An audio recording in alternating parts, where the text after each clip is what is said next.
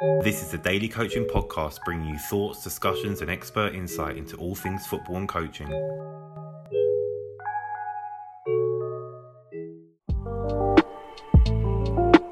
Big life changes happens after transition into secondary school. I think the most important lesson you can teach a child is self-belief. In today's episode, I get to know international confidence coach for kids and number one selling author with raw confidence, Dale Hancock. Now, Dale is best known for supporting kids from all over the world on a journey to become more confident. In being an ex teacher, Dale has had hands on experience in seeing the barriers and challenges that kids face when it comes to confidence. We talk on the journey to coaching children, the background, experiences, skills, and qualifications needed, and methods, strategies, and different environments that enhance confidence in children. This episode is informative and actionable from one of the leading specialists in this space. So, therefore, let's get into it. Hello, and welcome to another episode of the Daily Coaching Podcast, where we talk to players, coaches, and specialists within the world of football and coaching. And I'm absolutely delighted today to be joined by a very special guest. I have another very exciting episode, and personally, I can take a lot of information away from this on myself as well as the listeners. Um, I'm looking to introduce somebody today who is an international speaker, is a coach for coaching kids with confidence, is a number one best-selling author as well with raw confidence. I'm delighted to announce my very special guest. Dale Vincent Hancock. How are you doing, sir? Yes, I'm good, thank you, mate. How are you? I'm very well, thank you. Honestly, really excited for today's one because, like I said, I'm going to be taking away lots of information from this and trying to implement it into my own world as well. So, um, really excited to delve into your story and also try and get some golden nuggets out of you. Um, but, Dale, before we kind of start all that, for the listeners who don't know you, just kind of explain who you are and what it is that you actually do. Well, you've done a pretty good job already. Really, I, just, I kind of want you to follow me around in the street and just introduce me to people. have been, have been actually. I don't know what your going rate is, but that I'm, I'm willing. So yeah, hey everybody, my name is Dale Vincent Hancock, and I am the international confidence coach for kids. I like to to use confidence as a tool against anxiety and depression or stress or whatever the the fight may be later on in life to to help them get through that moment because these moments are going to happen. I say, I say to parents, I say, your boy, let's say, for example, I'm talking to a parent with a son. So your boy, he's got a fight coming. I mean, I know he's only 10 years old, but there's a fight coming. There's a fight, fight coming. And we don't know what it's going to be. It might be when he's 25. It could be when he's 30 or 50, but there is a fight coming with an MMA fighter. And, you know, let's say that day happened and that fight came fight day. They were in the oct- octagon. Who's going to win?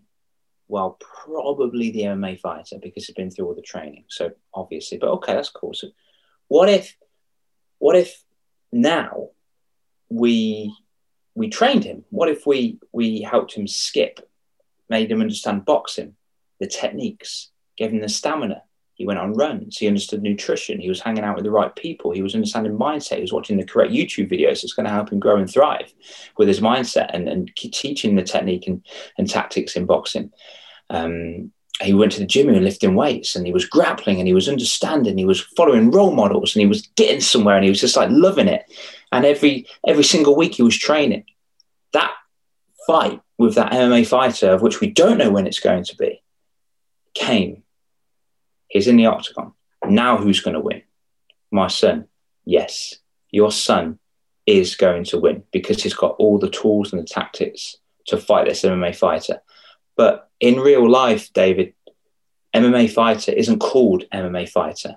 It's called anxiety, stress, depression, overwhelm, infidelity, job loss, death in the family, a dog dying, you know, um, girlfriend, boyfriend cheating on on them, um, loss of money, loss of house, homeless.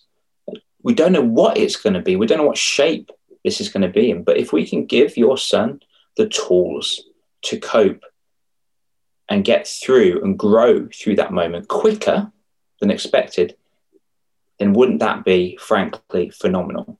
if he could. And, and, and the reason why I, I, do this, mate, is because when I went through my tough time, I, I was, I was, I, I, would say that I was being bullied throughout the entirety of my life, and I turned into the bully, which um, I don't really like admitting. I'm okay saying, yeah, I was bullied, poor me, boo hoo, give me a tissue, victim mode. But I rarely like saying, oh yeah, I was a bully. Who likes saying that? Oh, I was a bully at school. Raha. Who likes doing that unless you're a narcissist? Um, and I, I do feel very vulnerable say, saying that right now. But I, the only reason why I, I share that is because I thought it might be a good idea to be a bully. So if I threw the first punch, then they wouldn't punch me. If I threw the first verb, they wouldn't throw it back at me. If I was aggressive first, they wouldn't be aggressive to me. And it, it just isolated me, it just made, get, got me all lonely. So um, throughout the entirety of my life, this was this was the case, and I kind of simmered that down a little bit. And then I got bullied in my career. I was a teacher for 12 years, and the deputy head was bullying me. And then I was a, I went into a few relationships, not all of them. Some of the girls were fantastic, but some weren't so much. And I was kind of like manipulated and bullied in, in, in my relationships. And it was only until a certain collection of things happened in my life which kind of gave me the the understanding and the value of life and of change. It's very, very strange, very profound. So over the course of six months, I, and this is in the book, so I'll have to ping ping one over to you, mate. Over the course of six months, uh, I I lost my job. Uh, there was a staff and restructure. Two weeks later, I had a car crash. Uh, I think three weeks after that, I found out that my girlfriend of five years was sleeping with the men uh, throughout the entirety of our relationship. Even when we went traveling together, she snuck out of my tent to be with somebody else, then came back into mine. That was not very nice. That that stung a little bit. Ego shattered, um, and I allowed it. I just I, I, I, didn't know. I found out at the end of the relationship, but I allowed it to happen. And then a month later, my mum had a heart attack. Um, and I know you want to punch me right now, but I got back with the ex because I was scared and brittle and weak and like wanting that external validation. Um, basically being a mug. That's that's all it was. I was being I was allowing it to happen. And I feel like I can say that about myself now from a safe space. And over Christmas, she fell pregnant with somebody else's baby, which again stung a lot. And guess who forgave her again? This guy. And found somebody else in my house. It was just relentless, buddy. Just absolutely relentless. Um, and I was very, very low. And was, it came to a point where I thought, right, I can't do this anymore. You have to go. And I had to find £15,000 from somewhere. Mom and dad helped out a lot. Um, a few friends helped out too.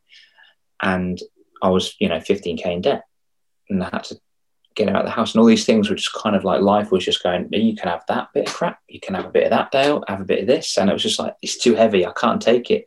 So heavy. I just, I was just down, depressed. I was just locked in in a void of nothingness. I didn't really want anybody to speak to me. I love going to the gym, mate. Loved it. But I didn't want to go because what's the point, David? What's the point? What's the point of going to the gym? And really strangely, so I say strange because I never researched this before about personal development, but a video of Tony Robbins popped up on my YouTube. It was an advert, and I just thought, hmm, and I overheard him speaking. And I felt like he was literally just talking straight to me. And I thought, gee, you need Big Tony, you're telling me I don't have to wallow in self pity anymore? Fantastic. Let's let's break out of this bad boy. Um, and the first thing I did was just go to the gym because that's my safe space. I just went to the gym and that was all I understood. Met a guy who specialized in neuro linguistic programming. I'm not sure if you heard of that NLP. Amazing. And he was the way he was speaking was very profound. And I thought, yeah, I like a lot of this. So I, was, I, wanted to hang out with him a bit more. So, do you mind if I train with you, dude? Is that okay? Just so I can, not to train with him, to lift weights, just to hear him speak to me. And um, he recommended his coach to me. And I got coaching. It was amazing. It was so cool. I went on a NLP course and I was growing and I was growing and I was growing. And it was amazing because it's almost as if he shone a, a light in the area of my brain I never knew existed. It was like a dark, shadowy place full of spider webs and cobwebs and broken furniture and then he shone the light there and I fixed it all up and made it all clean and crisp and nice and lovely. And I was on my way. It was brilliant. I was on my way. And then I thought, there's something else I really want to do, something I really want to do. And it was to go on a TV game show. and uh, you probably read this already. uh, and it was called Ninja Warrior. I applied twice, didn't get on. I was a bit gutted. I kept on kept on applying, and they said, "No, we love your ITV." Messaged me, so we love your video. Would you mind applying for this show instead? And it was called Cannonball. I was like, absolutely. Where where is it? Where is it set? So it's set in Malta. One hundred percent. I'm there now. I'm packing my bags. And they said we need to go through the interview phases first. So I'll go through the interview first. I absolutely smashed it. Got on the plane, and I was on the plane all alone, and it was it was so nice. And I remember thinking because my coach said always have the big things and daily things. Have three intentions. And the first intention was to have a ridiculous amount of fun. The second intention was to meet new people and speak to a girl because girls, David, freaked me out. I, I the, the, only one that was the best one in the world and the purest one was my mom. Um, and to win. And speaking of my mom, my mom always said to me, Dad, I don't, I don't care if you lose as long as you go in there and aim to win. You go in there and you aim to win, not just in this game show, but for sport when I was a kid. Like go in, you aim, you you you want to win. You go in and win. You just if you fail, if you come last, I don't care as long as you aim to do it. So I had that mindset, and it propelled me into like a really crazy self belief mode of like I'm going to win. I know I know I'm going to win. I know I'm going to win this show. And I got off the plane, got on the bus to the to the on the way to the hotel, and I got my. I thought, you know what? No one knows me here. I'm going to fake confidence. So I got my GoPro out, and I just had it just say, I'm going to fake confidence. Turned it on. Hey, everybody, how's it going? In front of 50 people in this bus, I've got my selfie mode on, looking at myself, speaking to people. They were smiling, they were jeering, they were laughing. It's like, who's going to win? Oh, but you're not going to win. Look at you. Come on, look at this. It's good. And I was just, just being a bit of a clown, just messing around from a nice place, just, just joking around. Um, and then we were talking about exercise and who wants exercise on the beach?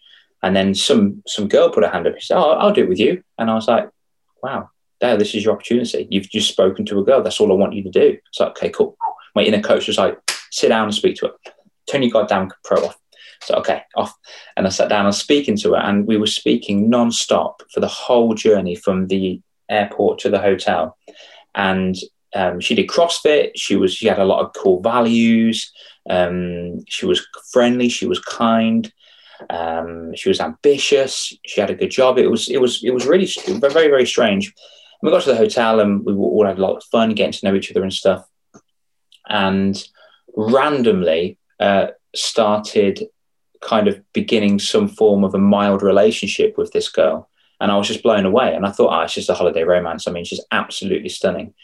Um, and I made sure I went to the gym a lot before then because I'm going to be on TV, bro, my top's off because it's a water based game show. I'm going to be doing sit ups for days.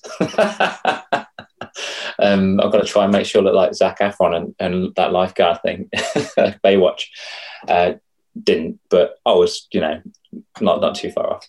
And um, yeah, and it was very, it was, it was very strange. And, and the, the producers asked me, they said, Dale, who's going to win the show? And I went, well, I am. I'm definitely going to win. I'm a bit arrogant. So it's not because I haven't put anyone else down. I haven't said you're rubbish, you're a loser, you're going to lose, you're crap. I've actually said I'm going to win for me, and I'm going to go in there and I'm going to win. And there was, I'd have to send you the videos, buddy, but there's, it was like these giant three story high slides. You slide down, you jump up and you zoop in the air and you've got to get as far as you can. You've got to put a bubble ball thing on your head. And there was one way you had to go as high as you can, there's one you had to skim across the water. And you had to win one of those to go to the final. And it's a bit of a long story, but to cut a long story short, I won the skimmer one. So I won that one and I got through a place in the final. I was just like, oh my gosh, there's only three of us. This is this is amazing. Cool. Um, but that amazement just was fleeting. It was like, well, because I knew that was what I was going to do. That I knew that was going to happen. It, uh, it sound every single time I tell this story, it does sound either arrogant or it just sounds bizarre, like I'm making it up, and it doesn't sound true. It's false, but I just it was normal. And I did the show and it was brilliant. I was there with Fre- Freddie Flintoff and Maya Jama and Frankie from the Saturdays, who I just really fancied the pants off, by the way, when I was a kid um, she was she was amazing. So to meet her was was great. And this the last activity, the final, was to have a giant rope swing off, land in the middle of this ocean in these certain rings that were ring lights, and got to land in the middle. Like a, I was basically a giant dart. And I the first swing failed, came last out, out of three. Brilliant, nice one, Dale, because I was being cocky, and I knew that I was being cocky. I said, "Who's going to? I'm going to win this." So I visualized it in my mind. I'm going to win this, and I didn't. And I failed. I was like, "Whoa, let's tone it down a little bit, Dale." And I just chilled out. And the second swing, I was just like, "Okay, let's go for it." You know what? You, you know how you messed up last time. Learn from the fail, and let's go for it. Smack down right in the middle. So I'm now second out of three. And the final swing, the ring light, this bullseye was moving from side to side. So it was perfect timing. I had to land it. And I swung off and went bang straight in the middle. And I just, it was just so bizarre. And I, I won the entire show. So it's, it's really strange when, um, when I, um, when I had those intentions and met all of them, it was, it was absolutely amazing. I, you know, you could say I got the girl and I, I won the whole show and I got the trophy. I didn't get any money though. I didn't get 10 grand, which I was gutted about. I should have applied for a BBC show. Other channels are available. Um, so I'll know that for next time. And yeah, it was it was fantastic. I did that. And on the plane journey back to to, to England, I was sitting there and I thought, oh, I wasn't fake confidence. I wasn't faking that confidence at all. That was the real me showing up at last, you know, all those years later. So imagine if I could teach and show kids, boys and girls, and anybody in between, imagine if I could show those people that at that early age, what could they achieve in their future? And who can they become when they get out their own way and have that absolute unstoppability factor in their brain? long, that was a long, long statement, wasn't it, mate? Sorry about that. You carry on. Incredible to hear that. And obviously, number one, listen, thank you so much for being so vulnerable within that as well. But um, number two, I think, you know, you are somebody who we all needed when we was younger you know some of those things which you're mentioning about you know helping uh, children to understand the types of situations which they will be exposed to um, throughout their life whether it's now soon or further in the future there will be situations in which they come across and they will need help and guidance from people like yourself who are able to divert them away from those situations um, either altogether or if they come into contact with those situations divert them into the positive path. And what i find really incredible about what you were saying there is the whole fact which um, I'm very big on failure, and I see failure as not a negative word. I see it as a neutral word. I don't see it necessarily as a positive, but I see it as a neutral word. And the reason why I'm so big on failure is because I believe that in life, you need to experience failure, you need to experience disappointment. And in doing that, that will help you to become a better problem solver and a better decision maker within situations and scenarios in which you'll come across in later life. And it seems as though, you know, listen, starting out in life, we wish we could never be exposed to, especially some of the situations in which you've experienced.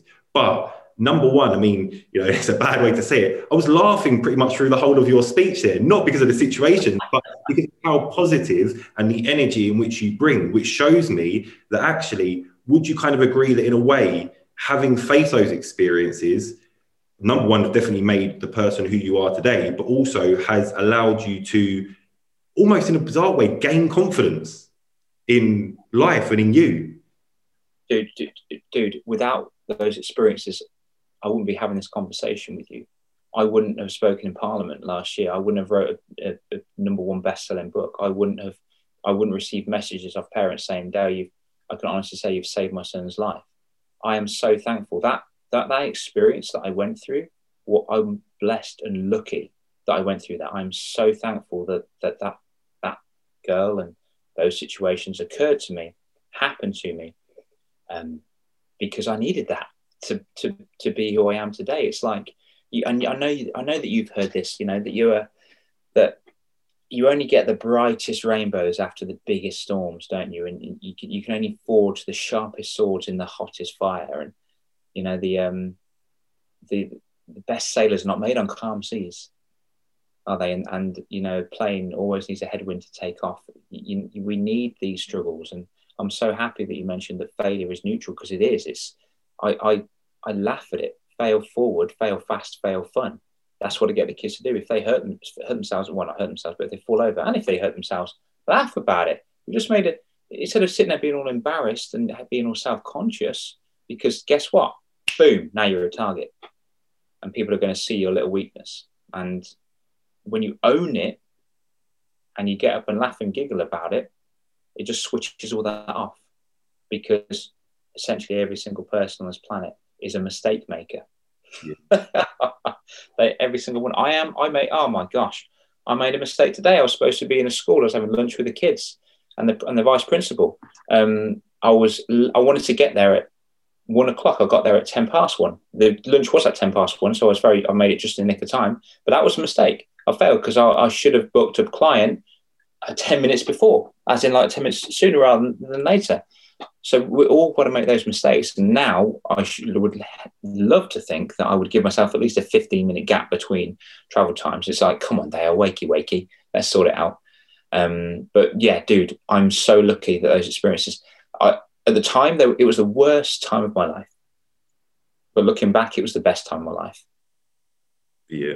And, and again, you see, this is the thing through experiencing that and through experiencing what you're experiencing now and who you are and what you, what impact you have on people, it allows you to look back on. That. And that's why I'm saying, I think, you know, you're the sort of person that everybody needs as a child um, because ultimately we don't see those things. And ultimately, as well, the whole thing with mindset, like, you know, even in adulthood, you know, a lot of people have fixed mindsets, and I'm very encouraging of people having growth mindsets because of the factor of if you have that growth mindset, you know, and it's very hard when you're in those situations and those circumstances, you do tend to have a fixed mindset. It's like, no, nothing's going to get better, no one's going to help me, and you know, what I had before was happiness, and what I had before was better than what I'm going to experience moving forwards.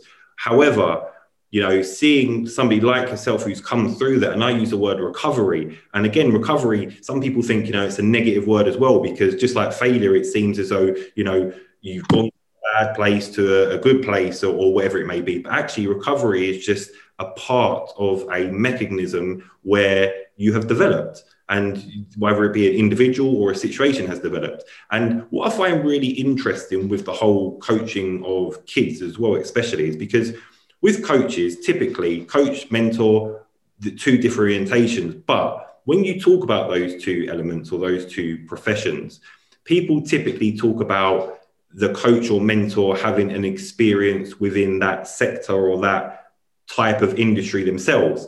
But the thing is that with kids, we've all been a kid. So you know, yeah.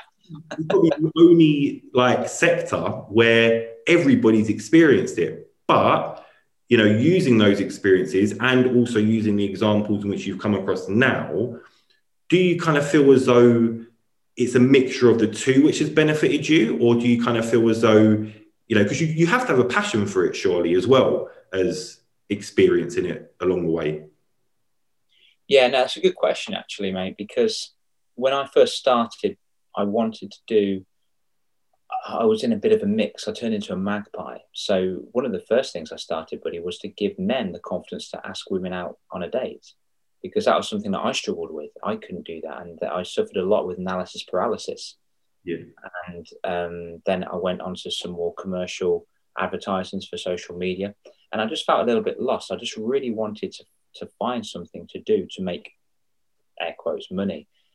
Um, and I thought, no, this isn't the way. I'm, even if I did do that, even if I did excel at that, I'm not going to be happy. And this is why it was so, excuse me, but half-assed attempt. And then when I, when for some reason, when I just thought, I could just I could coach kids. But what they are? Well, you've already done all the sports. You've done all the sports under the sun. What would you want to coach them? Is what's the most important? I had, to, I had to sit down and think about this, and it was their mind because I love how you mentioned um, Dr. Carol Dweck, um, you know, her, her book, Mindset, Growth Mindset, and Fixed Mindset.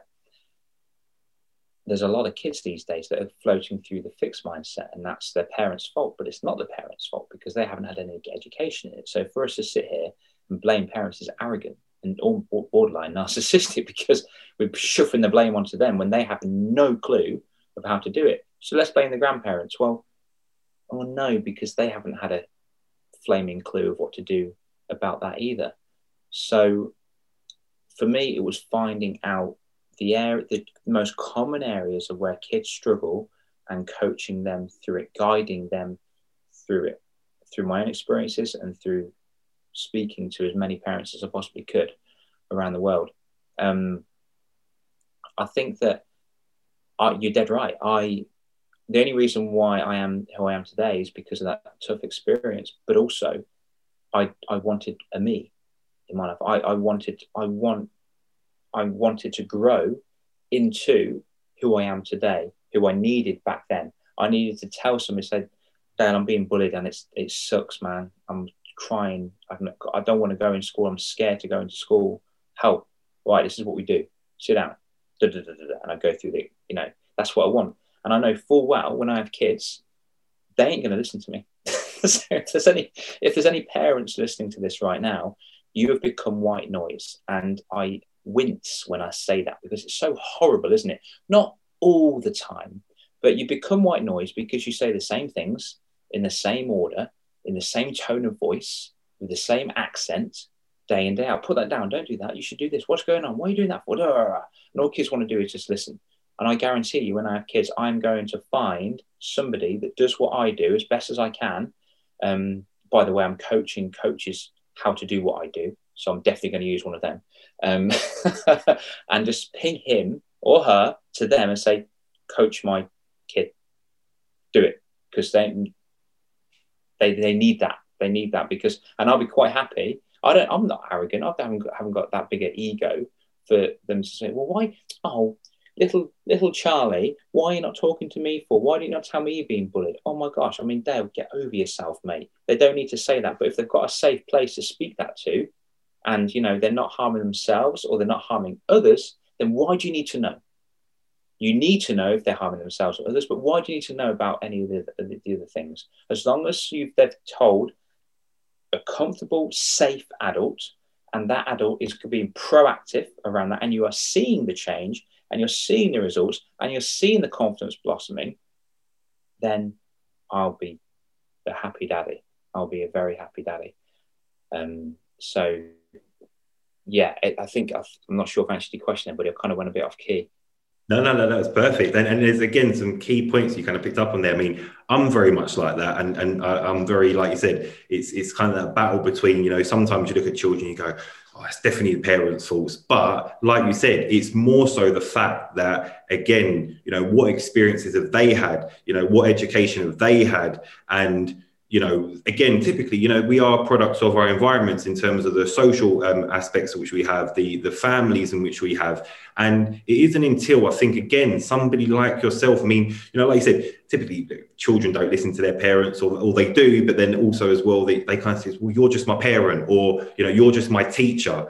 But I think people like yourself and and in the football world, myself as a, as coaches, we are almost that safe space for these people to be able to reach out. And I think it's maybe because in a weird way, and, I mean, you know, again, teachers go through years of qualifications and things such as that, but they almost see coaches as you know, oh wow, you know, you must have, you must be really experienced, you must be really knowledgeable. When in fact, and it's not saying we're not, but it's in fact, you know, we've gone through these experiences, and I always typically say it goes from pupil to teacher to educator, and that's kind of, I suppose, the, the path you're on, where you've, you know, been the pupil yourself, you've teached or, or teaching people um, these different mechanisms, and obviously now, like you said, you're implementing your knowledge, skills, and experience onto other coaches so that they can implement and have obviously a wider effect.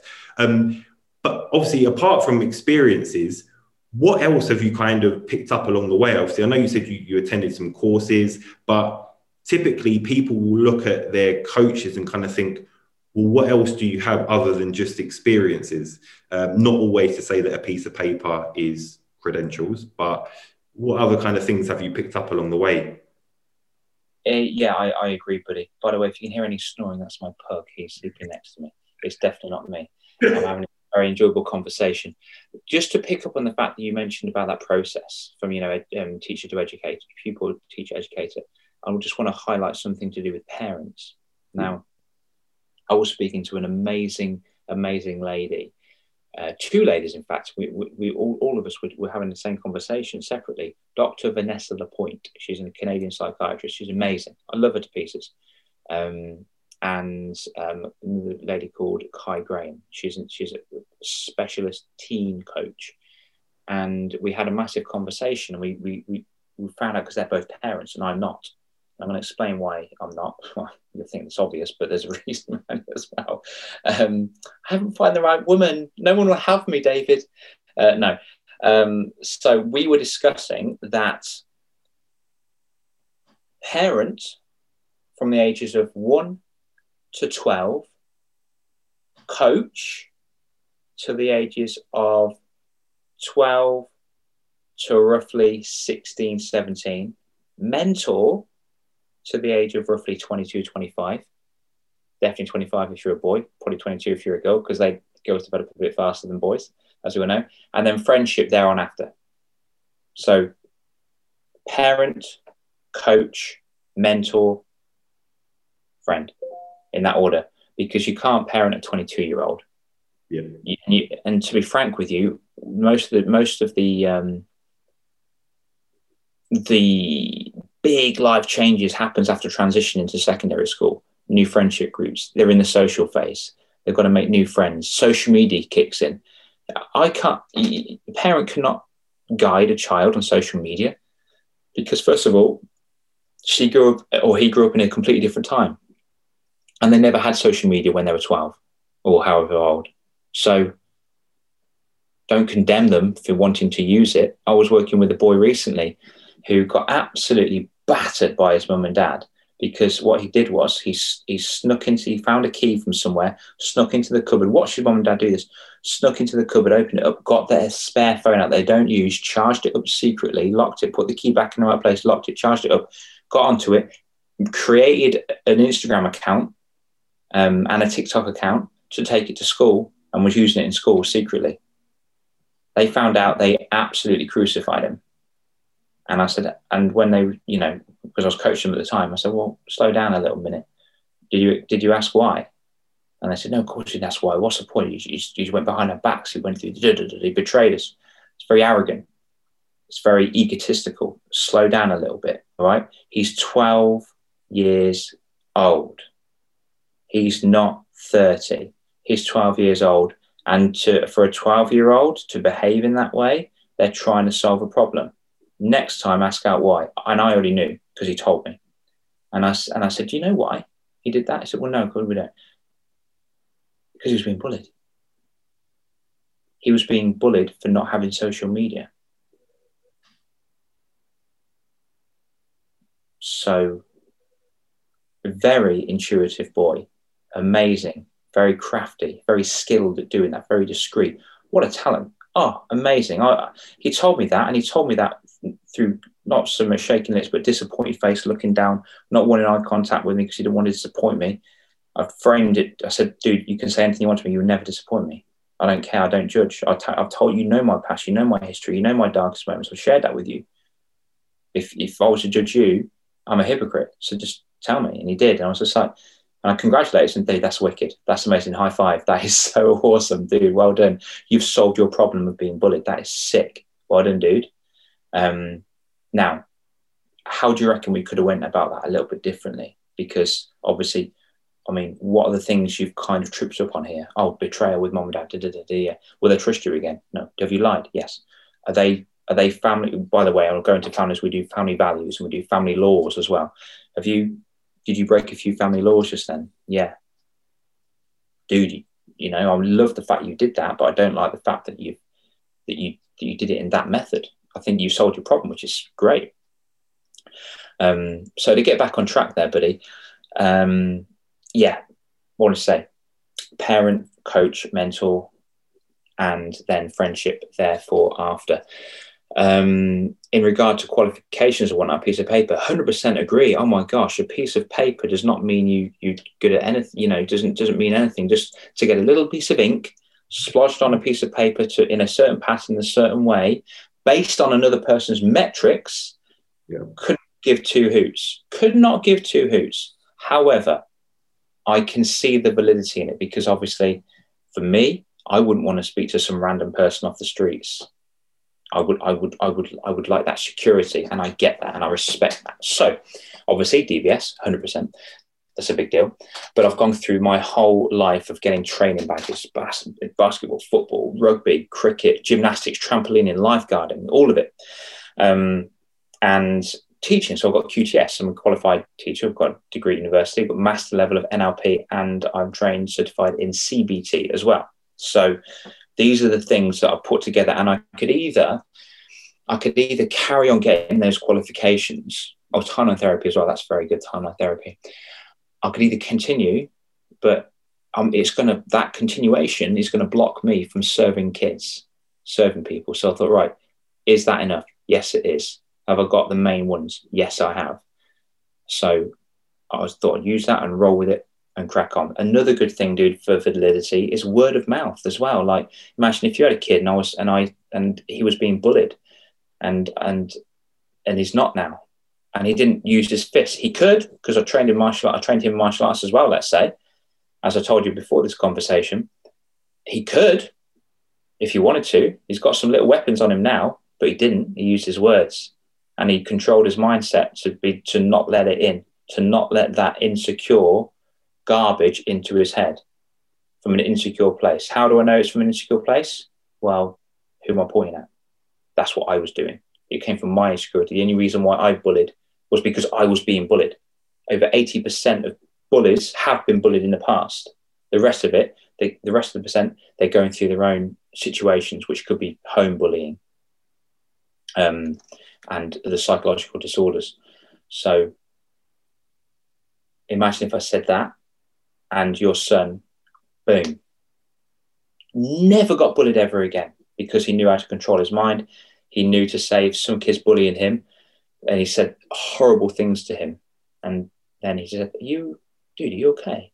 What are you trying to say?" you know, saying those sorts of stuff, that means you're kind of kind of a little bit scarred and a bit delicate inside. It comes from an insecure place, by the way. Do you want to? I can tell the teacher to like talk to you. I'll talk to you if you want. If you want a mate, I'll talk to you. Shut up, f off. Cool.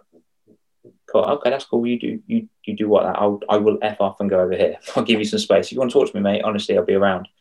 Not letting it in, as opposed to f off mate back and punching him or crying or shoulders down or looking down or you know you just be turn, congratulations you've just turned yourself into a target.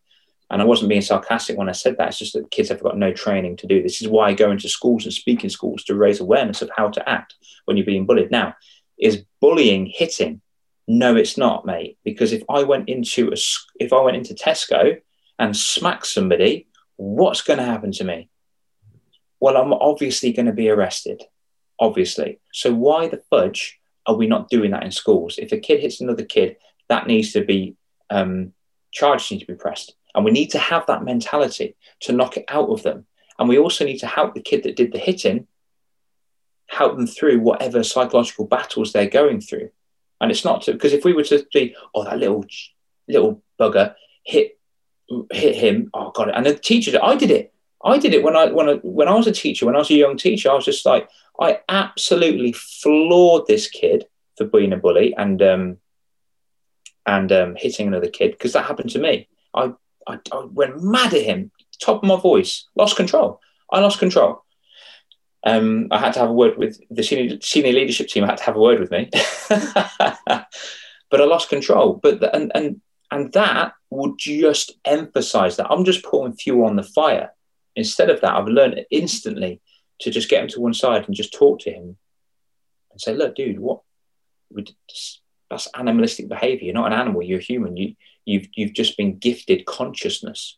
You don't have to fight somebody. You you have the you have the capacity to make decisions and choices. And that's what separates us from the animals, bro. So so something happened for you to do that. What what is it? Let's chat. You know, so it's about understanding all of those dynamics. So, like I said, dude, if I if I did that to your son and they were to and you're happy with the results and you're like, oh my God, son's never bullied again. He's happy, he's confident, he's a, he's leader, he's um, the head of the, the, head of the football team, he's a team captain, he's organising trips, he's doing this, he's doing that, he's happy, he's got respect, he's got friends after him, he's got girls after him, he's got, you know, he loves it, he's happy, confident, not arrogant. Then I bet my bottom dollar from when he was scorned and down and depressed to where he is now, you would record a glowing video testimonial for me um, I'll give my son to Dale. It's absolutely fantastic. This is where he was. This is where he is now. Uh, uh unbelievable. I'm so proud of him. He's so cool. This my, my boys and this, this and this Dale. This help, this help, this help. Would I recommend Dale? Puh, absolutely. I would 100% recommend him. If your son's going through A, B, and C, Dale, boom, easy. that's more than a piece of mark on a piece of paper for me, dude. No, hundred percent. It's interesting because I um done a uh, a bit of paper degree, um, and um, on that though, one of the things is for me is that like I was very kind of closed mindset of that. I thought, look, you know, let me just get a bit of paper. Honestly and truthfully, didn't really think too much about the actual qualification itself, but there was one piece, and I've done this through myself of going out and finding the information, but it's important because you picked up on it there about sort of like, you know, the whole bit of piece of paper. And also, as well, you said that you learned from a situation. And um, it was one thing that sticks out to me. It's called the 70 20 10 model. And basically, what my degree was on was it was about the, um, the effectiveness of CPD on grassroots football coaches. And basically, what this 70 20 10 model said was that basically we kind of go into these situations and even probably with coaches as well and think, right, I want to go to my coach or I want to go onto this course and get all the answers. That's what I'm paying money for. That's what I'm expecting to get out of this closed mindset. But what actually ends up happening is that you get this model, particularly said that you get 10% of your learning from the educator or from the teacher or from the leader. You get 20% of your learning coming from the conversations which you have with your peers or fellow um, course course um, peers, um, and 70% of that learning is done by you. It's done by you in your own environment. And what it made me reflect on so heavily is exactly like we kind of saying there in terms of your early days of teaching, in terms of you know the experiences which you've been through, that actually you've taught yourself, you've experienced things. You've again, like you said, the boy you use as an example. I 100% agreed with everything you said there about, you know, parents would shut them down. How dare you go behind my back? How dare you do this? What an incredible young boy like you said, decision maker, problem solver, obstacle hurdler, you know, coming through all these creative situations. And actually, it isn't until, like I said, you go into that growth mindset and you actually experience these things and you understand how to react. Because again, you mentioned there early on in your journey of being a teacher, you know, you reacted and you kind of lost control a little bit by shouting. But as you've gone on, again, some of the questions which you're saying are incredible. You know, why did you do that? How does this have an effect on what you've done your actions? You know who else has been affected by your actions? What does this mean for future relationships with these individuals that you've affected along the journey? So i find it incredible with the questioning and how powerful it is. And the point i wanted to kind of pick up on as well and dig a little bit deeper with is obviously teachers you know they get sometimes a bad word and i think like i said they do an incredible job but they're wearing so many different hats. They're obviously teaching various different subjects and you know they've they've got their own lives as well. And you know sometimes it's super stressful. But i think one of the big benefits is what you're able to do is you're able to spend quality interaction time with these pupils and these children on a one-to-one basis. Do you think there's a differentiation between you know spending time one-on-one and then also spending it in a whole sort of group environment as well? Yeah that's a good question actually dude and I just, just want to clarify as well that the parents that I was speaking to in regard to the boy with the phone in the cupboard, they are brilliant parents. Oh my days, they are smashing. For goodness sake, they inquired into me and they they've invested into me, and I just think that's absolutely phenomenal. So it may come across that I was belittling them. It absolutely wasn't, by the way. It was just that I did it in a very friendly kind of understanding way. Ah, and I was understanding them because guess what? They'd never been parents before. Who has? Yeah they've never been parents before, and there's no perfect blueprint or book for a parent. In fact, if there's a parent called I don't know Mary and a, and a boy called John, there's a, the perfect book for Mary to how to raise John. It's in, it's, I haven't seen it. Um, it's in the library somewhere, but it's called How Mary Raises John Perfectly, and there isn't doesn't exist, and it won't and it won't work for other children that she has. It will just be for John because they are both bespoke, unique. We are both, uh, sorry, we are all snowflakes. We are all completely, completely different. So, and also our interaction, we've got difference here with Mary, we've got difference here with John, but that interaction, that relationship is different as well. Certainly paradigms we've got to, got to, to go through and grow through. So, to answer your question in regard to one to one and uh, group work, it depends on the individual. So, if I hate labels, but if we're talking about extrovert or introvert, or even an omnivert, which is a collection of both, um, it would depend on the individual. So if, if, if they if the child would prefer to speak one on one, then that works great for him or her. if the child would prefer to work in group with, then that works great as well. But it depends on the amount of um, attention. So what I like to do is I like to I like to stretch the comfort zone. So my coaching is a tiny bit uh, unorthodox, as it were. And I've said to parents as well, when you when you when I have the privilege, and because it is a privilege and honor to coach your children, I will make them feel uncomfortable. I will make them be upset. I will make them be angry. I'll make them be happy, sad, that. And you can be here and watch the whole thing if you wanted to. It's up to you. You know, there's a seat over there. Go and sit down and watch what's going on. But I will put, I'll make them cry, and I do because it's all well and good for the parents giving them to me, and they're in there. Oh, it's Dale. Yeah, let's swing here. Let's do this parkour. Let's do basketball. Let's do this. Let's talk about our feelings. Yeah, oh, Dale's so good. Oh, oh, oh, oh, get home. Oh, hate you, mum. It's not fair. So it's all well and good me seeing them in that high state, but I've got to see them in the low state so we can understand how to get through and move away from that low state. There's nothing wrong with that low state. Without the low state, there wouldn't be a high state. Without if if if if I was to take if if there were just two emotions in the world, happiness and sadness, um, or let's just put it easy, a good day and a bad day, and I and I had a magic wand, boom, bad days are no longer bad day. There's no such thing as a bad day. Would everybody be having a good day? No, because there's nothing to compare it to. It would just be a day.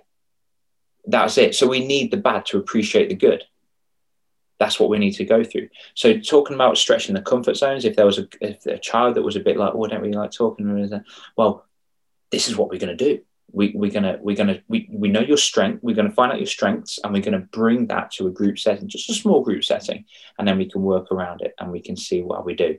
And then we feedback and i understand and think well how did you do just there what happened? What how did you contribute? When did you feel nervous? Where did you feel it inside your body? What colors pop up when you think about these things? Um, and then the same with a person that just loves the attention loves the attention a little bit like me um, I went to a big marketing marketing event at the weekend, and I put my hand up every single time someone had a question because I just wanted to. Okay, it wasn't the attention. I just wanted to serve. I wanted to have the mic, and I wanted to like help people out. But it's to bring them away from those eyes and sit them down here and find out the real, the real boy or the real girl. Find out who they are, and nine times out of ten, sometimes you'll find that the only reason why people are being loud and craving that attention is not because they're confident, it's because they're not confident, because they're insecure and they need that constant external validation. And they don't understand that the true self requires internal validation first before we can gather external validation. And this is why it bothers me so much about social media and TikTok dances as well, where they're they're just flinging themselves around. There's there's girls and they're doing silly TikTok dances. It's is crazy. And and it's all for the likes. It's all for the views. It's all for the followers. And it's just like and i get it. I do get it. 100% i get it. But i don't know if you've ever seen the social dilemma. If anyone's listening to this right now if you haven't had the chance already on netflix watch the social dilemma.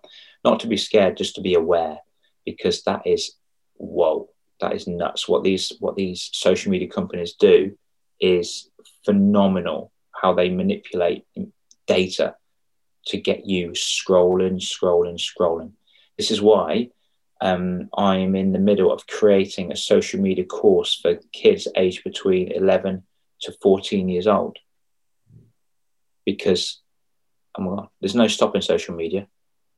It's going to happen. It is happening. There's no stopping it. But what if we could transform kids or guide them into being a producer, not a consumer? And this is where good group work comes in as well. Um, so what have I found? It depends on the individual, group work or individual. It depends on the individual, and we'll lock them in there for a bit, and then we switch them over to find out where um, who they are in those moments.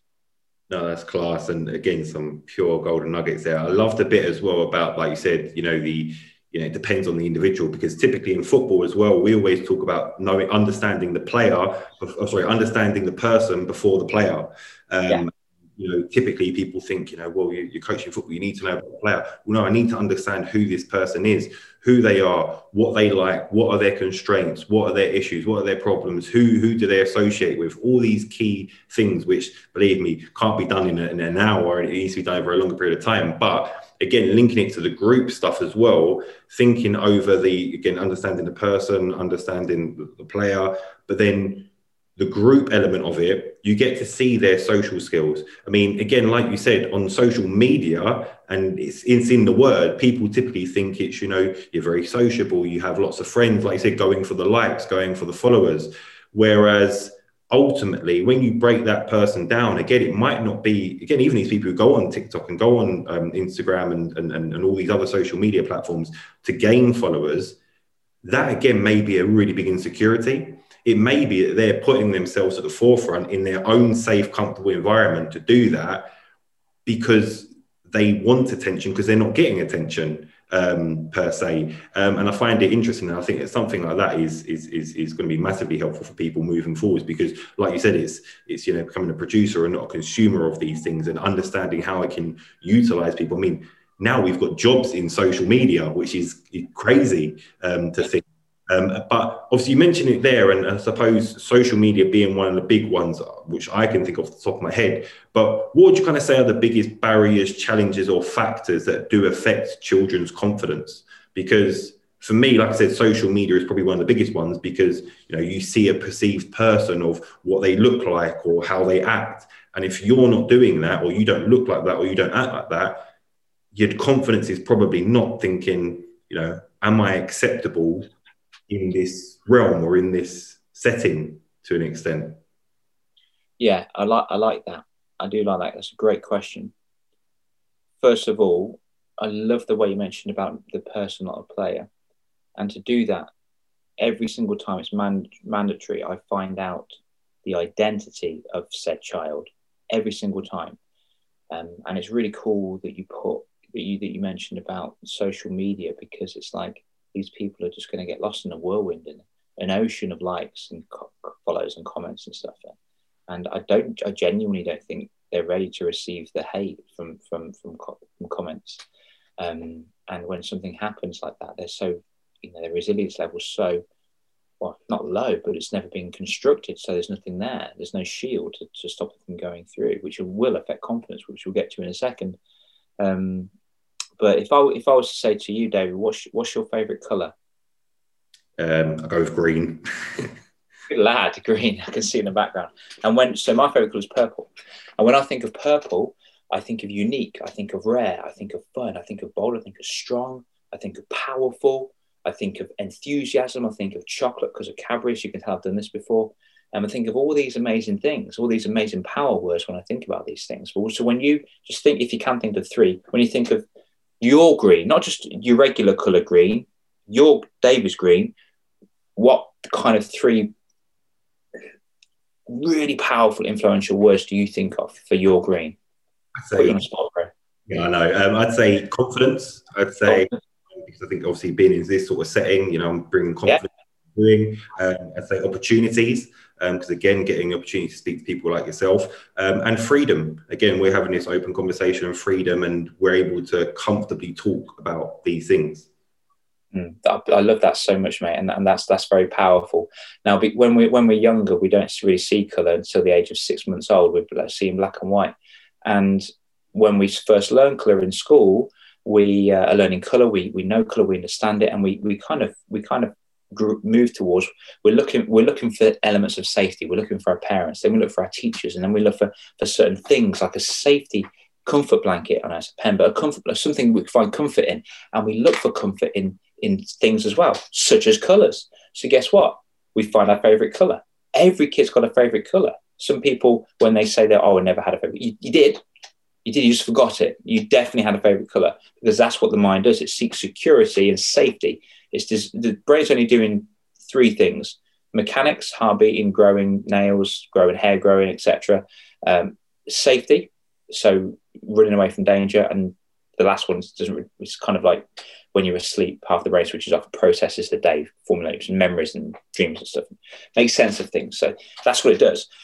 Um, and when you when you've just identified your favorite color just there, when when you were when you were a kid, you, you found that favorite color. I know I did, and and people listening to this right now, just have a little think about your favorite color for us. And what I want you to do is I want you to, to, to cast your mind back and imagine your journey of your life right now and just think, oh, when I played that board game, I really wanted to be the green piece for you, David, or I really wanted to be the purple piece.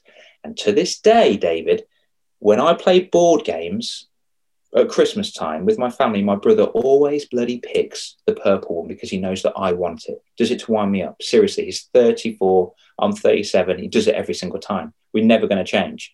Um, so we, we see, we, so throughout life, we think, oh, I'm going to be the green piece. I want to be the green piece. I want to be that piece. Or you're playing a certain video game, you, you want to be that certain green character or that purple character. Uh, or clothing, you know, if you've got a favorite certain clothing that, that you wear, like green clothing. So why is that important? Why am I talking about this for? Well, the reason is, is because the very fact that we've found a security in that certain color means that we've attached part of our identity to it. So I say this to kids and I say this to adults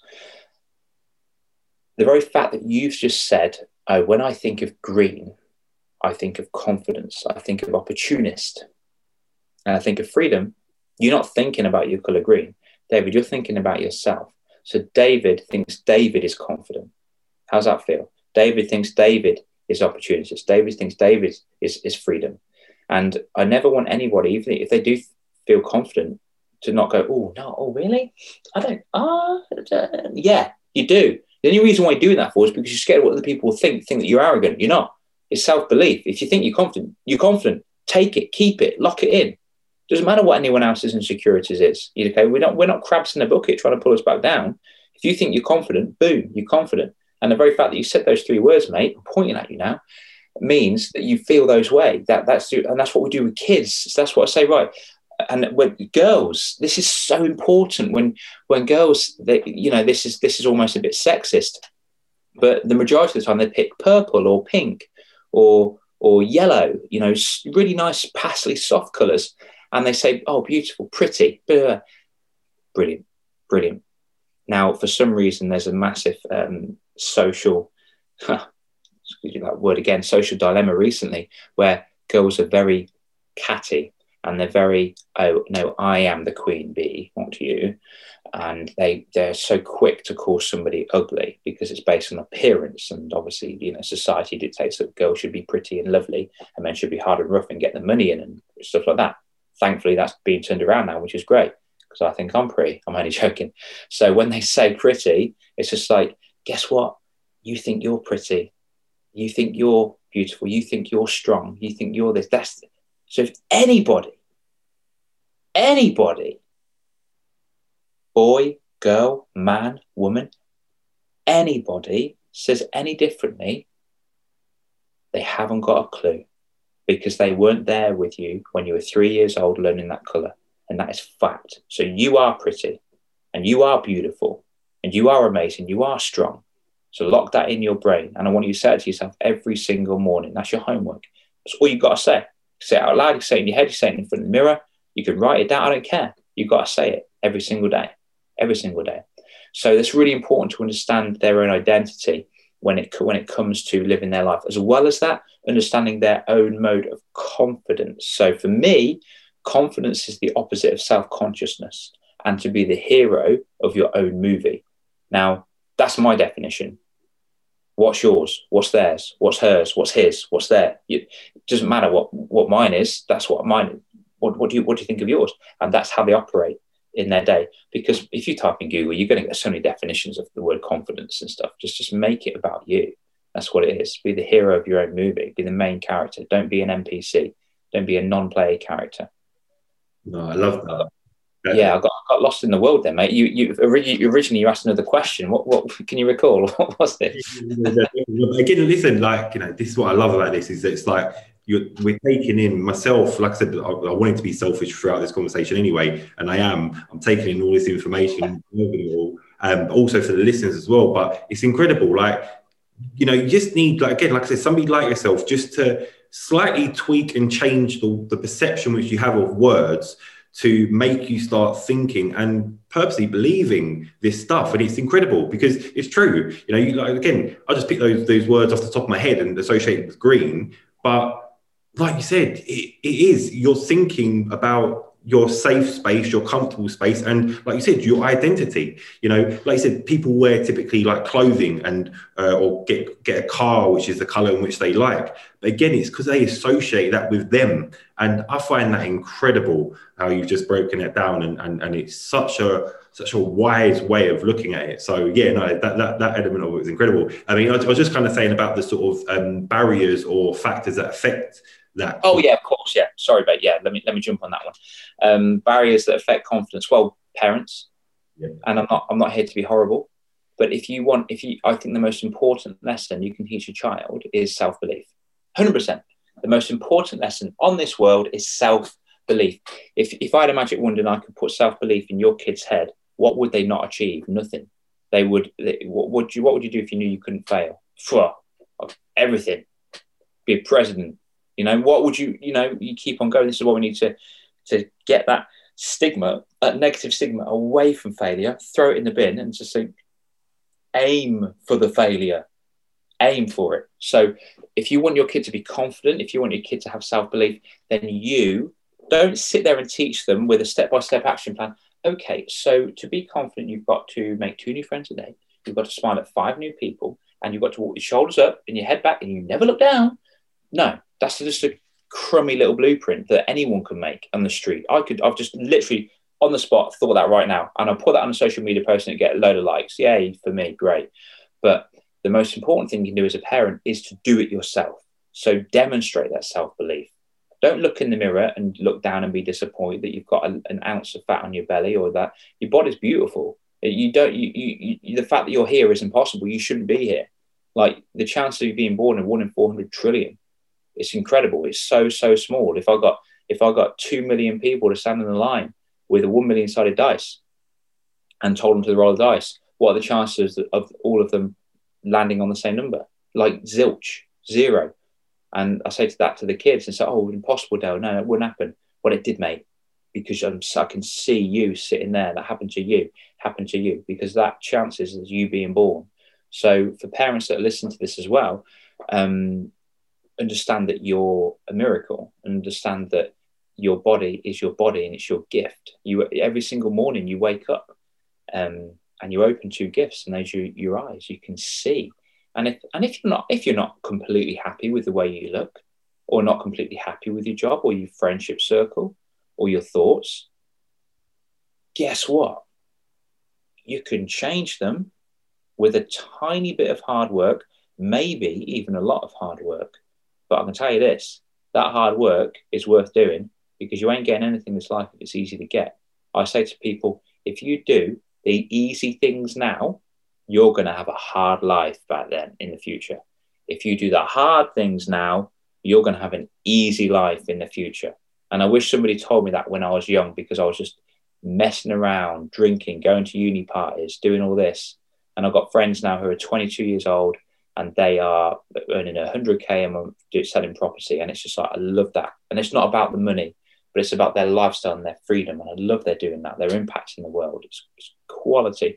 So number one is parents parenting modeling not telling modeling confidence.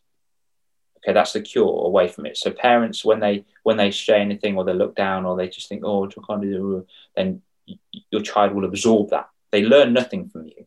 They absorb everything from you. Another thing is, like you just said before, a poor relationship with failure. They don't like they don't like failure. They don't they don't like failure. They don't like to to fail in front of people or or look like an idiot. Which leads us on to the next one, which is that external validation. They're constantly seeking external validation, which is great. I'm okay with it. If I went, dude, if I went to the gym and somebody, in fact, I said it today actually. I'm going to drop this one in now. I'm okay with that.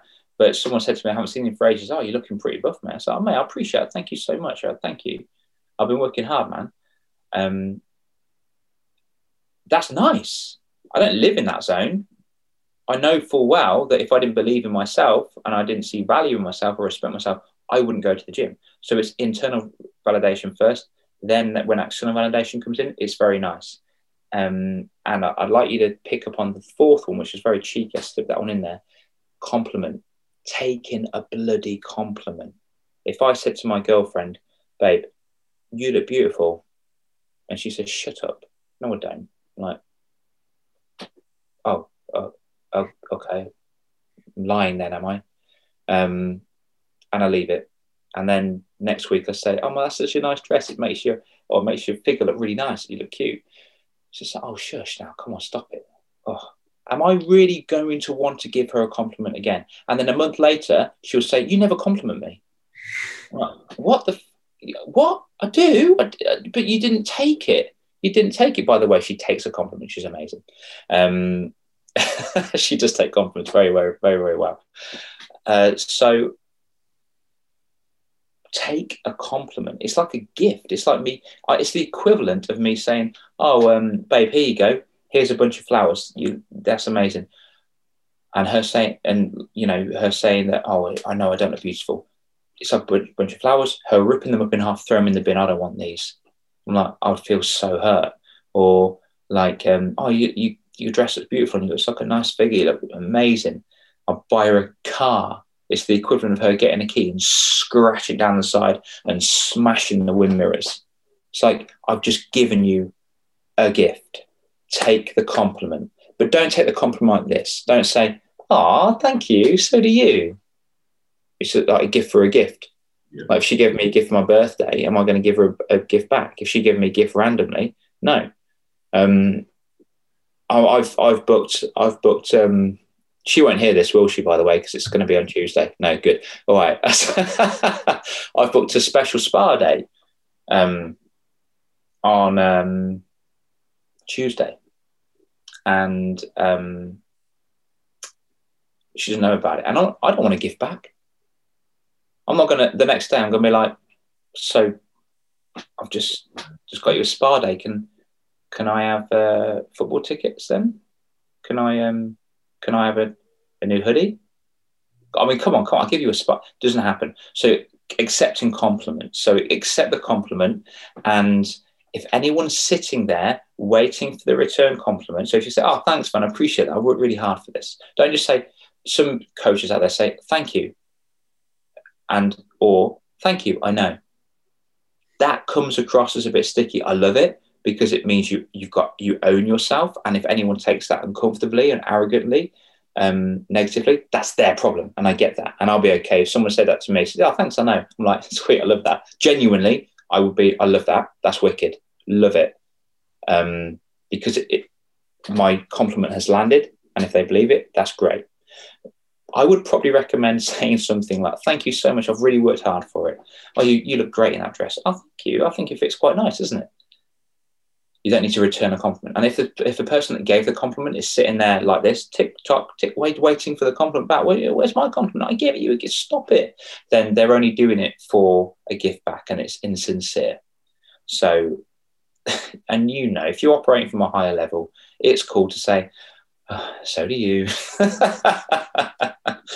but to do that more, the, the the secret in this area to to to do that is to compliment other people is to see other people. Oh my gosh, your eyebrows look insane. And if they go, your hair looks so nice. I'm like, where do you get those shoes from? They look decent. I like them. Where do you get them from? Oh, yeah, they suit you really well, actually. If you give compliments and get used to it, you won't need the, the, the need to receive all the compliments back, but you'll find you will.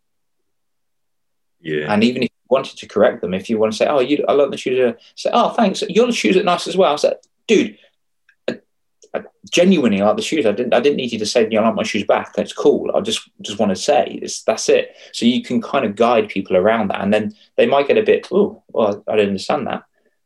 But eventually they'll get it and they'll be like, oh, that's that's pretty cool. And if you want to explain the way I've explained it, that's absolutely wonderful as well. But it's also stretching the comfort zone and having a um uh, so the I think we're on the fifth one now. So the comfort zone stretch. So so just being nice and cuddly in our little comfort zone and not veering out of it. You've got to step out into the danger zone or the stretch zone or whatever graphic you see on social media these days. As long as you break out of it, and it could be so simple. It could be going for a run. It could be going for a walk. It could be looking at people, making five people smile. If you've got a problem with social anxiety, then you can go to maybe push yourself. Don't go to the Tesco down the road. Go to a big one a bit further on. Um, or if you're getting checked out with a if you've got a problem with communicating with women and you're a guy let's say that you're a heterosexual guy and you want to speak to more girls then go to a checkout girl lady um, when you're buying your food and just say ah, are you having a nice day yes thank you oh good and then you break in conversation like that talk to people try and make five people smile if it's football practice a new skill of like a I don't know, step over or whatever, Cruyff turn or whatever, practice it and do it in a game. Do it in a game. And we go back to number two, which is bad relationship with failing. Did you fail? Good. Good. There's not enough confidence on the pitch right now these days because kids are too scared to look look harsh, uh, to look bad in front of their team players. They don't want to let them down. And I respect that so much. But you've got to take risk and you've got to stretch that comfort zone. And I think a lot of kids on the pitch in any game, not just football, in any game, need to lift each other up. And if they're over passionate and they're all like, "Oh, you missed that goal," then they need a they need a guidance. They don't need a stern talking to. They need a guidance um, of how to of how to lift each other up. Um, so there's there's many different ways of how we can how we can build confidence. And I think I think another one is well. You're going to annoy people, David. You're going to pee people off in life. Trust me, it's going to happen. And people are going to be annoyed with you for no reason at all. I could, I could, I could. I speak to a, a famous jeweler, and he made a perfect diamond ring, and I put it all on the com- or computer on, on TV, and every single person in the world, all eight billion of us, saw it. What percentage of people are going to like that? 100%? Fudge no. Of course they're not. So be comfortable with not getting on with everybody. You don't have to get on with everybody. And if people give you a hard time, that's okay because that's a projection themselves. There's a concept in psychology called perception is projection. And if I was to call you an idiot, David, right now, then I've got to see idiot behavior in myself. Have I been an idiot in my life? Well, I've been on this planet for 37 years. So definitely. If we were to have a boy in a room from birth, locked in a room, and then for 10 years and he was you know it was he was being fed he was you know whatever um, learning and stuff and then we took him out and put him into a primary school year six and um, he was with a group of people would he call somebody a swear word would he call them an idiot no he wouldn't because he's never experienced that so when you experience it when you do it yourself that's what it is perception is projection and it works the way around as well nice things if you say nice things to people unconsciously, you think that about yourself as well. This is why I always give five compliments a day and try and make five. I say, no, not try, do make five people smile today. Today I went into a school. I didn't count, but I had 30 kids come up to me and I was being silly. I was joking. They were smiling. I was fist bumping. I was talking about food. I got some free food in the cafeteria. It was amazing. Nailed it. Yeah. So, so those those are the top corners just there, buddy. I hope I hope that helps the audience. Yeah, no, 100% that's class. And, and, it's interesting because a lot of those points you made there, I think, bar the parent one, it's all to do with self. Mm. And actually, it's again, you know, because your role as a coach and obviously the duties and responsibilities of these people around um, children as well to, like you said, help guide them there. But yeah, bar the parent one, it's all to do with self. And like you said, in terms of I say this often within coaching, like within within football specifically. But you know, I always say to coaches, well, you always say well done to players. How often do you say well done to yourself? Hardly ever, if ever at all. But it's always, oh, I wish I could have done that, or I wish I could have done this, or I should have done this, or I should have done that. But hold on, you said well done so many times to players.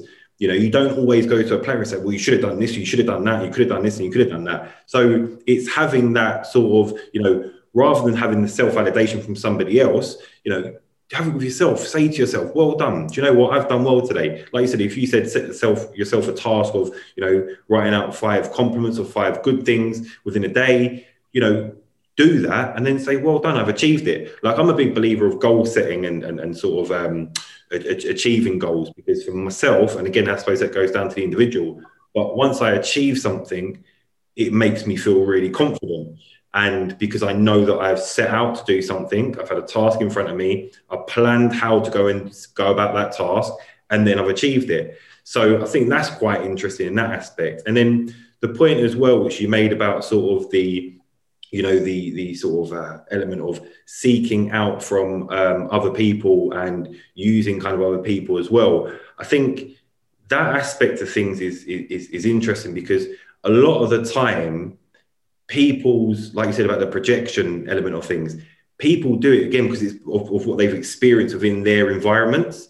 So i kind of feel as though these people will experience things. And like you said about swear words say for example people will hear it but again, it's the perception of and the understanding of when do I use that? Where would I use that? And why don't I use that? So yeah, it's, it's incredible. A lot of that was so much self-taught and self-enhanced and self-experienced. And actually it just needs that guidance and that support and those supportive mechanisms to help that person get there. And in football, we call it a thing called guided discovery. You know, you yeah. talk like telling people to do stuff. You don't tell them it. You you you you help them and support them. Yeah, exactly that. It's that guided discovery element of I want you to find out the answers. I want you to find out the solutions. I want you to understand why it has worked, why it hasn't worked. Um, and yeah, I find, like I said, just that incredible the the whole self aspect of it. Mm. Yeah, it's it, well, that's who we control. I, th- I, think I think another another thing that people need to be aware of as well is this isn't for confidence. This is for like relationship building, but not being attached to expectation. Yeah. If I expected you, if I expected you to, you know, not have a hat on, or wear a shirt, or if I expected um, Oswald not to snore during this, you know, interview, like I'm going to be sorely disappointed in life. The only thing that we can be truly reliant on is our thoughts and our behaviors and the way that we perceive things. Because the information is not only just coming through our eyes from the world, it's our eyes that are interpreting it. That's not a word, interpreting it and um, outwardly. Yeah. So it's the filter that we see the world in. It's the filter, and that filter is just come from, like you say, religion, experiences, parents, grandparents, peers, school. And if depending on our experiences will depend on how we see a certain situation. Like I'm expecting a new car. Um, and it was supposed to be with me November. And I was looking forward to it and just got a message saying it's going to be January. And in the past, I would have been like, oh, for F's sake, rah, rah, rah, so, but now I'm like, well, it's happened. Can I can I control this?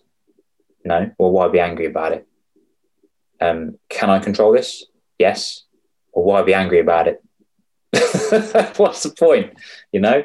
So it's about just having um, checking in with your filter system and um, understanding that you control you and that's like it's that's it's, it's, that's sometimes enough to set people free to make them think you know what? I do control me. I do control me. I can control my my thoughts my behaviors my education my network my friends. I can control that. And if i need to let friends go so be it. I don't want to be a people pleaser. I want to let them go because i don't deserve that and or I love them and I'm just going to let them go and move on. Yeah, no, hundred percent. It makes it makes you believe that you as an individual can make these things possible as well, and again, through that help and guidance which you give. Um, listen, Dale, there's been some fantastic pieces of information which you've given out here so far, and obviously, again, it's incredible to find out your experiences, which in my eyes gives not only just from how you speak and how I've heard you speak on Clubhouse, but also gives the, the validation and, and the justification as to why you're doing what you're doing and, and how you do it as well. Sorry. But what I'm really keen to understand is, is kind of, you know, you, you, you're on this journey now. What looking back so far in terms of what you've done, um, both the internal, so for yourself, and the external in terms of the people that you've affected, has been sort of the biggest key achievements to date and if there's one sort of takeaway method or strategy which you could kind of give for people who have been listening um, to help children in gaining confidence, kind of other than what you've already explained about the sort of different um, steps that you would potentially take or overcome? Yeah, that was a big one. So the most profound. It's very simple, mate. There's there's there's loads, but the, but the one that always sticks out in my mind is um, when I the first time I cried my eyes out. Oh, I cried. Um, I get a bit emotional thinking about it now, still to this day. But the first time that I received a message from a mum saying, Dale, I honestly believe you saved my son's life. Just like, ah, like what, what more do you want? What more do you want? It's, people say, what would you do for free? This. Unfortunately, I have to put a, put an investment in it because I need to live in a house. but if I could do this for free, I would just do that. And I try and do as much as possible. I've opened up a charity to help out as many kids as possible. I go into schools, I, I put an offer into schools to say, look, I'm going to I do a free assembly for you. And some of them some of them take it, some of them are just like, oh, we've got a we've got a structure already. I'm like, ah. And it's okay because that if I was to say no, get me in, that may come across as a very egotistical point of view. Um, but every single school I've been in, I just get get the raves raves off the kids and the teachers, in fact. So that that instant just there, and personally, I'm going to drop it in, dude. This. So the reason why this means a lot to me is because um, my book, because I'm dyslexic, and I said to my someone said, "Dad, you should write a book," and I said, "Don't be. I'm, I'm a stupid idiot. I'm thick. I'm thick as I can't write a book." And at that instant, bang, because my mindset changed. It's very growth. I had to write a book. I had to prove myself wrong. I had to prove my little chimp or my little guy on my shoulder wrong. But it wasn't harsh to him. I said, "It's cool, dude. We can write a book." It's all right. No, don't be silly. We're going to get mistakes. Yeah, of course we are. But we're mistake makers, so it's good. Um, so writing that book took a very long time, and I'm very proud that it got to number one bestseller on on Amazon for teen child mental health category, and it went as far as Hawaii. Um, and speaking in Parliament as well, that was cool. Really enjoyed that. I was speaking in Chicago too. That was a lot of fun. So I want to do a lot more speaking actually. Um, so takeaway, definitely, definitely, definitely. But hear this, hear what I said about the the, the identity with the identity colour task. So, so revisit that because that's so important. When a child understands their own identity and through their colour, through their words, their power words, that will automatically improve improve your confidence with um, the uh, with using the affirmations in the morning as well by saying I am this, I am that, I'm strong, I'm confident, I'm pretty, I'm beautiful. Um, and for me, what would I'm trying to think of if I was a, if I was an 11 year old boy again, what would help me with my confidence? Uh, I would, I, if you could, definitely a martial art. Definitely do a martial art if you can. That instills confidence. Um, and what else would I benefit from? what I'm going to move slightly to and do a slight sidestep and talk about emotional intelligence because I think that's quite important when it builds confidence. So I would play the Skittles game, whereby you get a bunch of Skittles, great for the whole family.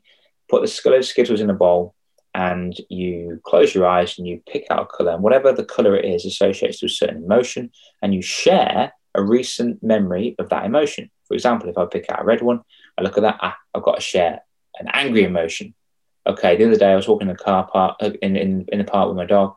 Someone, some dog did a poo and he didn't pick it up. That really peeved me off. I was so annoyed. Rah, rah, rah. Um, and then the parents can dig into that if they wanted to. Say, do you want to talk about more? And you say, no, I'm okay. I was like, cool, you get to eat it. So you get to eat it. Green is disgust. So share a disgust memory, probably the same memory. Um, purple is fear or sadness. You can have a choice. Yellow is happy. We're going down the inside, inside out route with the Disney movie and orange is excitement. Um, and those are the, all the colors, but you can get some different color Skittles, uh, Skittles as well. And what that is good at doing for is it brings the family together. We put the phones down and we have a talking time. We just chill and talk. And in fact, everyone does it. um, is amazing, and we can we can build on from that as well. So we can share, we can say, well, how can you do? You're angry. What happened? When I did, I hit him.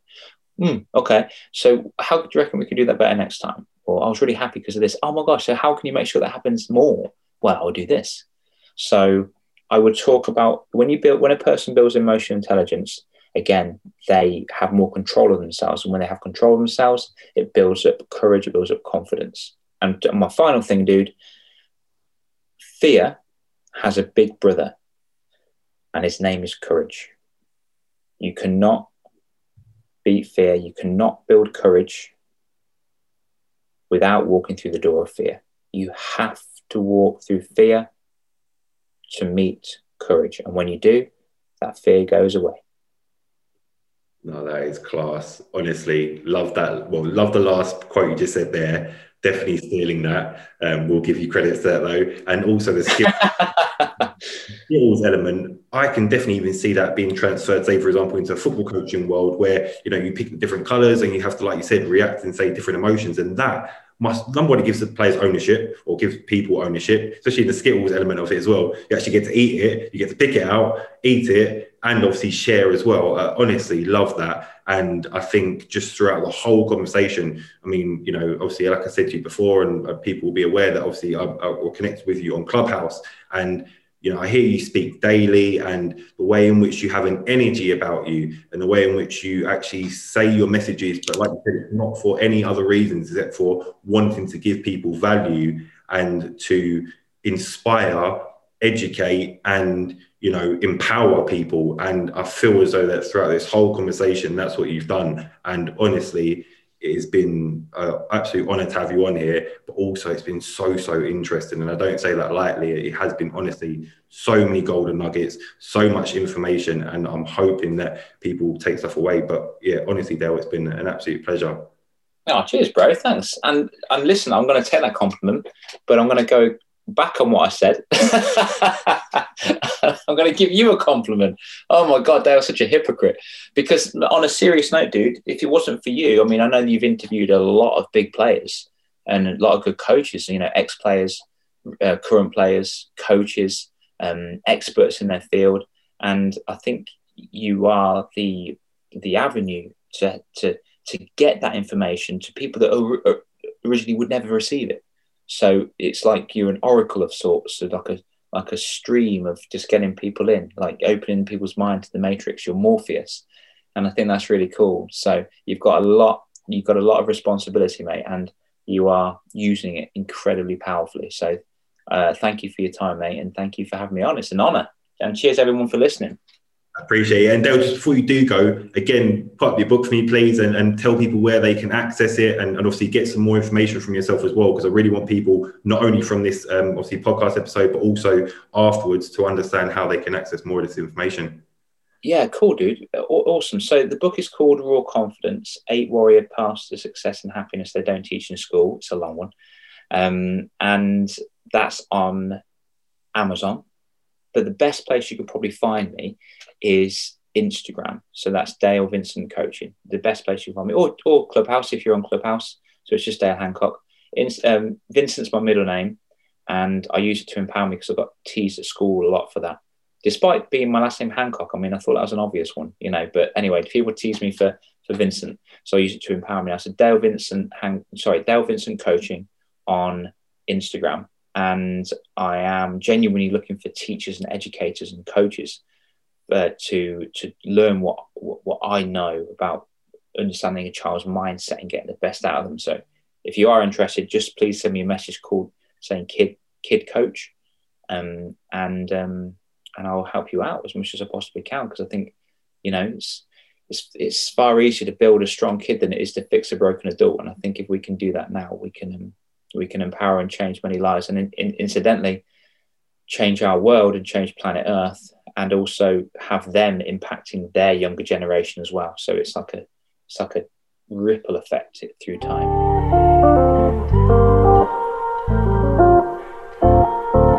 Make sure that you follow and subscribe to the Daily Coaching Podcast so that you never miss out on an episode.